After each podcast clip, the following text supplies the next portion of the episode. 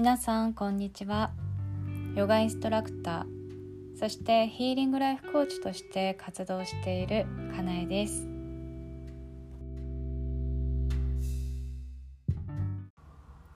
今日は私がヨガクラスで大切にしていることをお話ししたいと思います。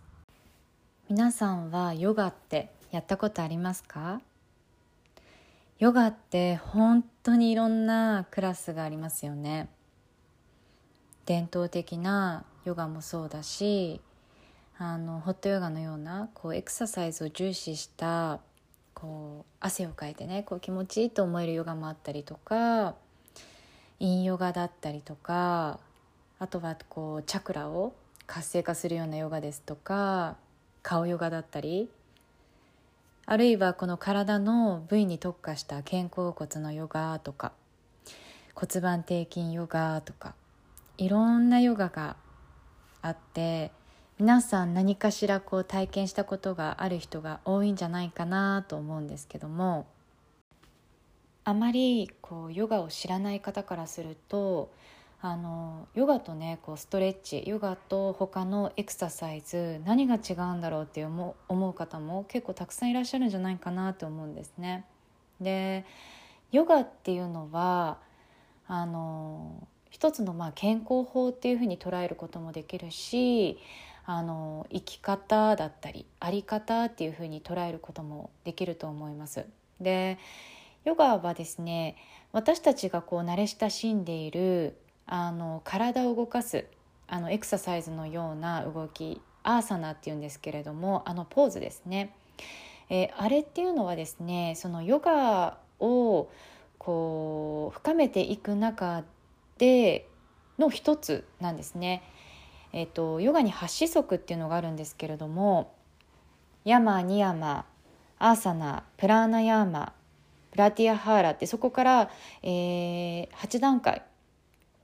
えー、あるんですね。でその8段階何に向かっているかっていうと、あのー、意識をねこう集中させてそこからこう瞑想の状態に導いていくっていう8段階です。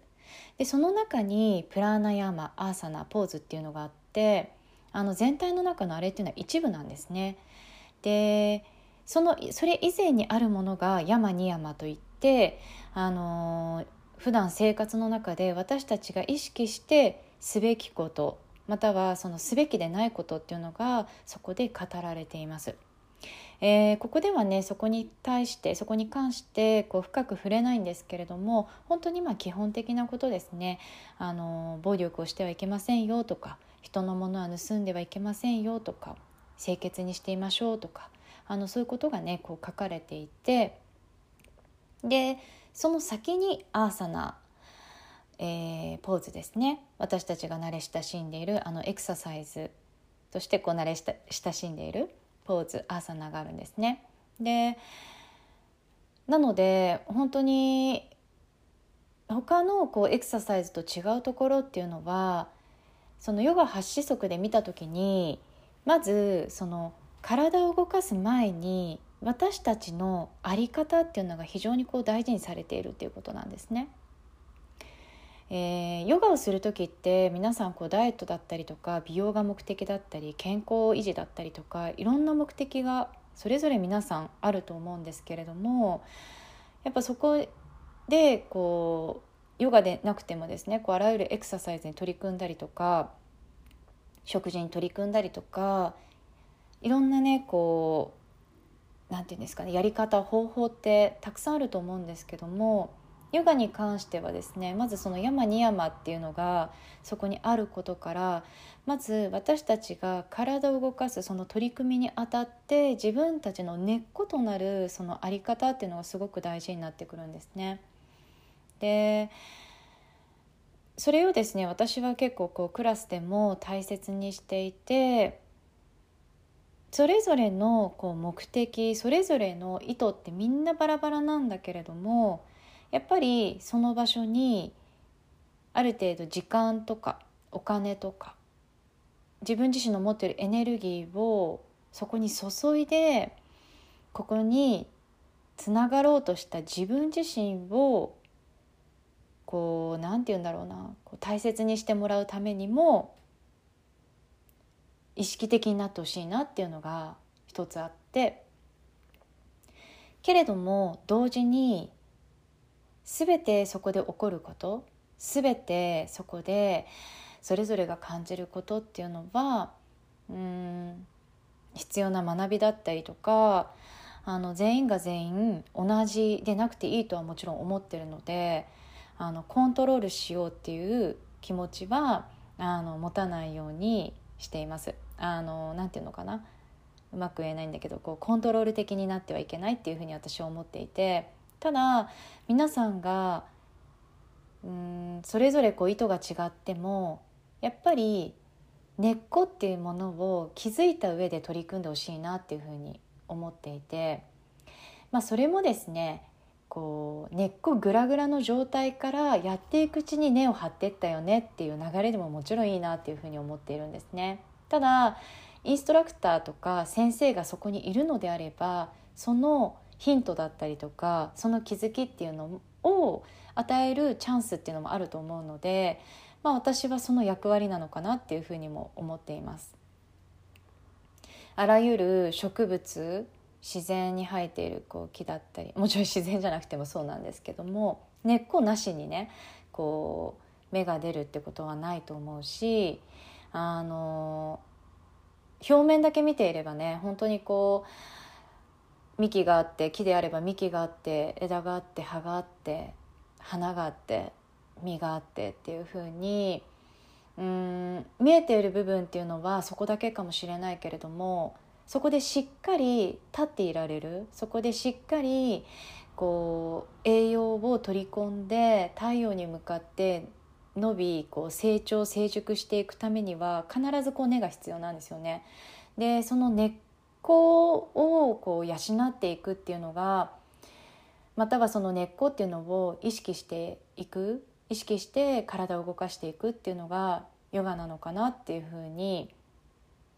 なのかなっていうとあれですけどヨガっていうふうに私は捉えていてだからこそあのヨガ哲学のお話をさせていただいたりまたその哲学のお話をねこう直接的にお話をしなくても体を動かしながらこう感じてもらう思考をして何て言うんだろうこう日常だとどうにかうん全てをこう自分でコントロールしてどうにか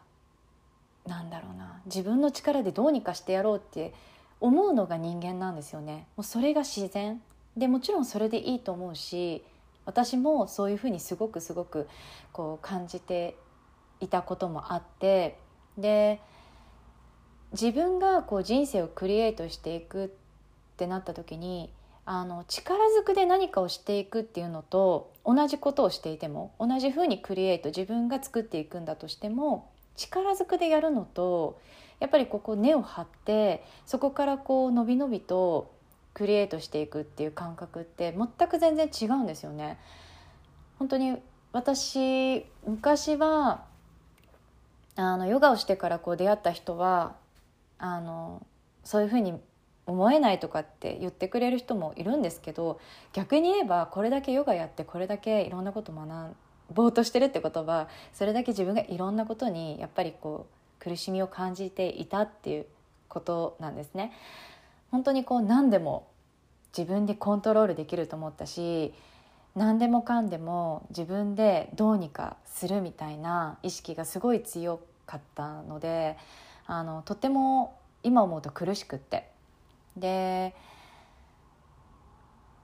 そういうふうに感じてるってことは全て自力で何でもできるって感じてるってことはできなかった時っていうのは全部自分のせいってことですよね同時に。けれどもヨガを通じて一番こう身近で遠い存在だったのが体だったんですね私にとって。でああこの体って本当に自然の一部なんだって頭じゃなくて理解じゃなくて体感でこう感じられた時にただただこう生かされてるんだどんな時もサポートしてくれてたんだっていうところにふってこう落ちたんですよね。でその感覚を持って生きていくっていうのはうん何でもかんでもこう自分で力ずくでやろうとしていたある種こう大きくなりすぎていた自分のエゴがあの少しこう自然だったりとか、体にこう委ねるその自然に委ねるってことをヨガを通じて体で味わうことによってうん相手をコントロールしようとしたり起きていることを無理やりにコントロールしようとしたりまたはうん自然をねこうコントロールしようとしたり自分の人生をコントロールしようとしたりうんそれって本当にできたらすごくいいかもしれないけれども全部できないっていうこと全て人間が何て言うんだろうなできると思っているその勘違いってものすごい苦しみだと思うんですよね。でああそうじゃないんだなってこう体に体とつながってこう気づいた時に初めてそこで本当の力っていうのが出てくるんですね。こう無理くり自分のエゴを大きくしたどうにかしてやるみたいなクリエイトではなくってああもう本当に全てたくさんの力の中で生かされてるんだっていうサレンダーと感謝の中から生まれてくる本当の力、うん、でこれはですねやっぱりヨガって結構まあちょっとそれはクラスによるんですけども難しいポーズとか皆さんえ何これっていうようなこうそれ体壊しちゃうんじゃないの？みたいなこうポーズをね見たことあると思うんですけどもあれっていうのはあのもちろん体を鍛えて長時間のこう瞑想に耐えられるようなこう体づくりっていう目的もあるんですけれどもあの自分のねこう思考を超えていくっていう目的も一つあるんですね。だからあれが必ずしもその体にいいかって言ったら全くそれは別のもので別の目的があるんですね。あの例えばすっごくあの体調が悪い時とかあの痛みがある時とかもう考の範囲を超えますよね。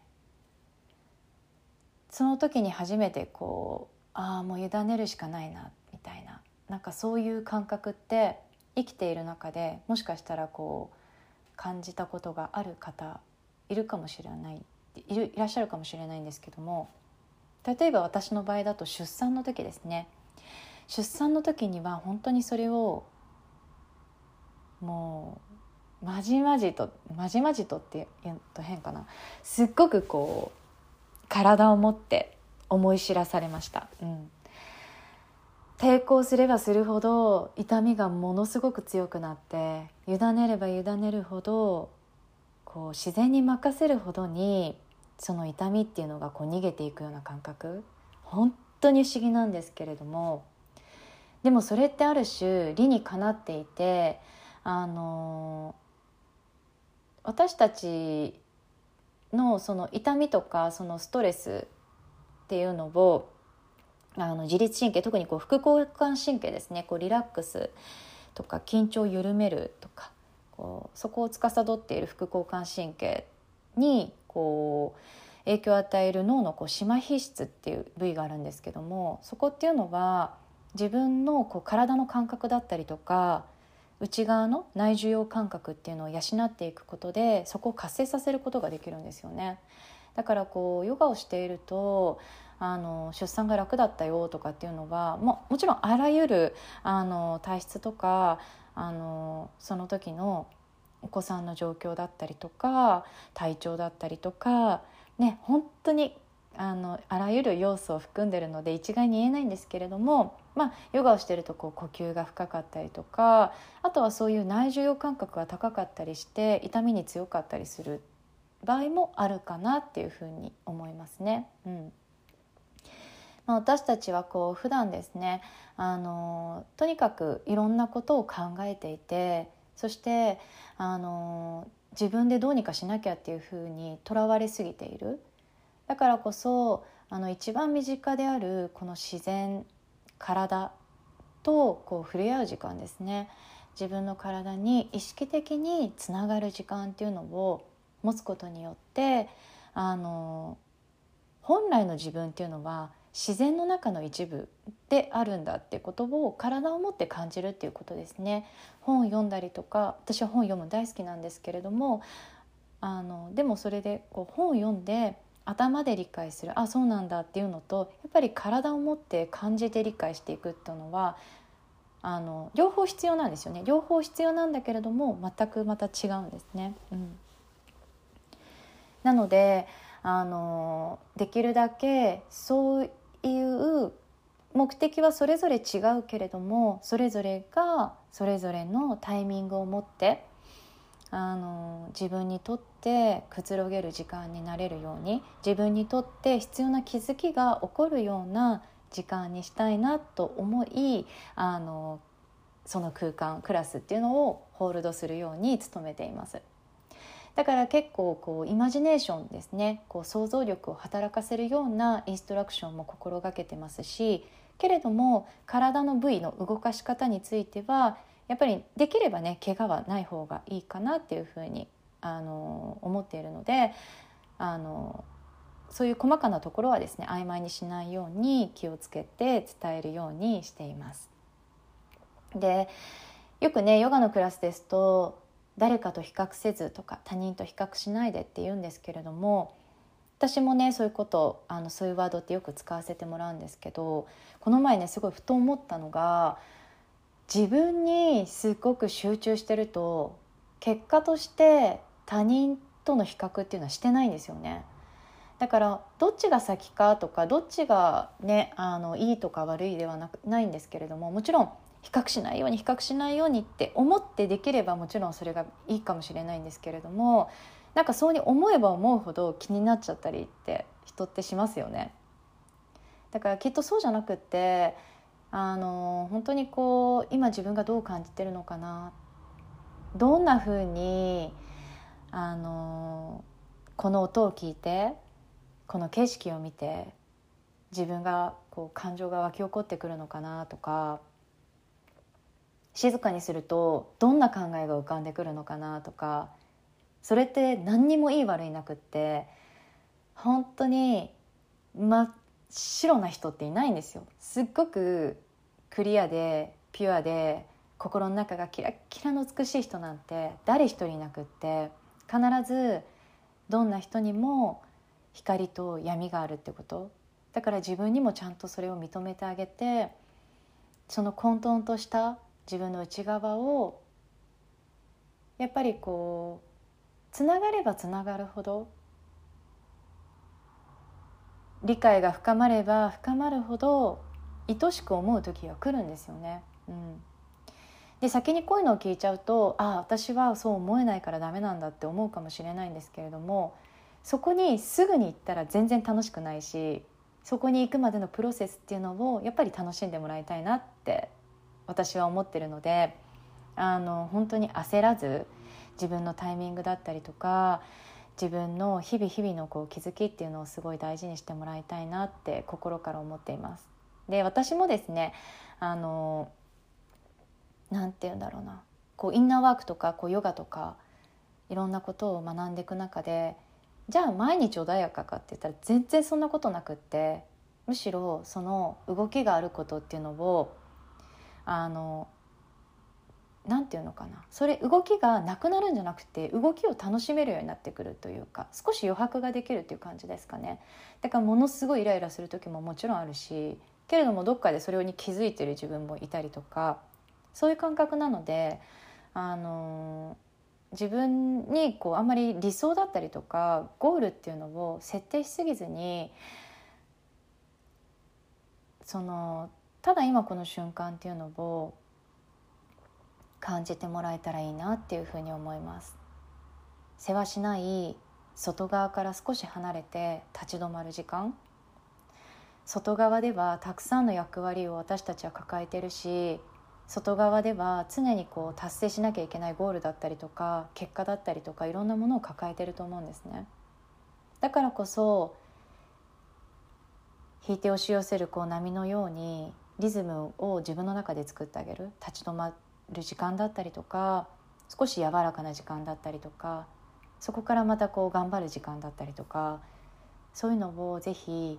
日常の中で取り入れてもらえたらなっていうふうに感じています。今日は私がヨガクラスで大切にしていることをお話ししました、えー、何か感想ですとかあの感じたこと気づいたことまたはご意見ですとか質問などありましたらインスタグラムの DM の方からあのメッセージいただければと思います。ではまた次回のエピソードを楽しみにしていてください。それではまた。バイバイ。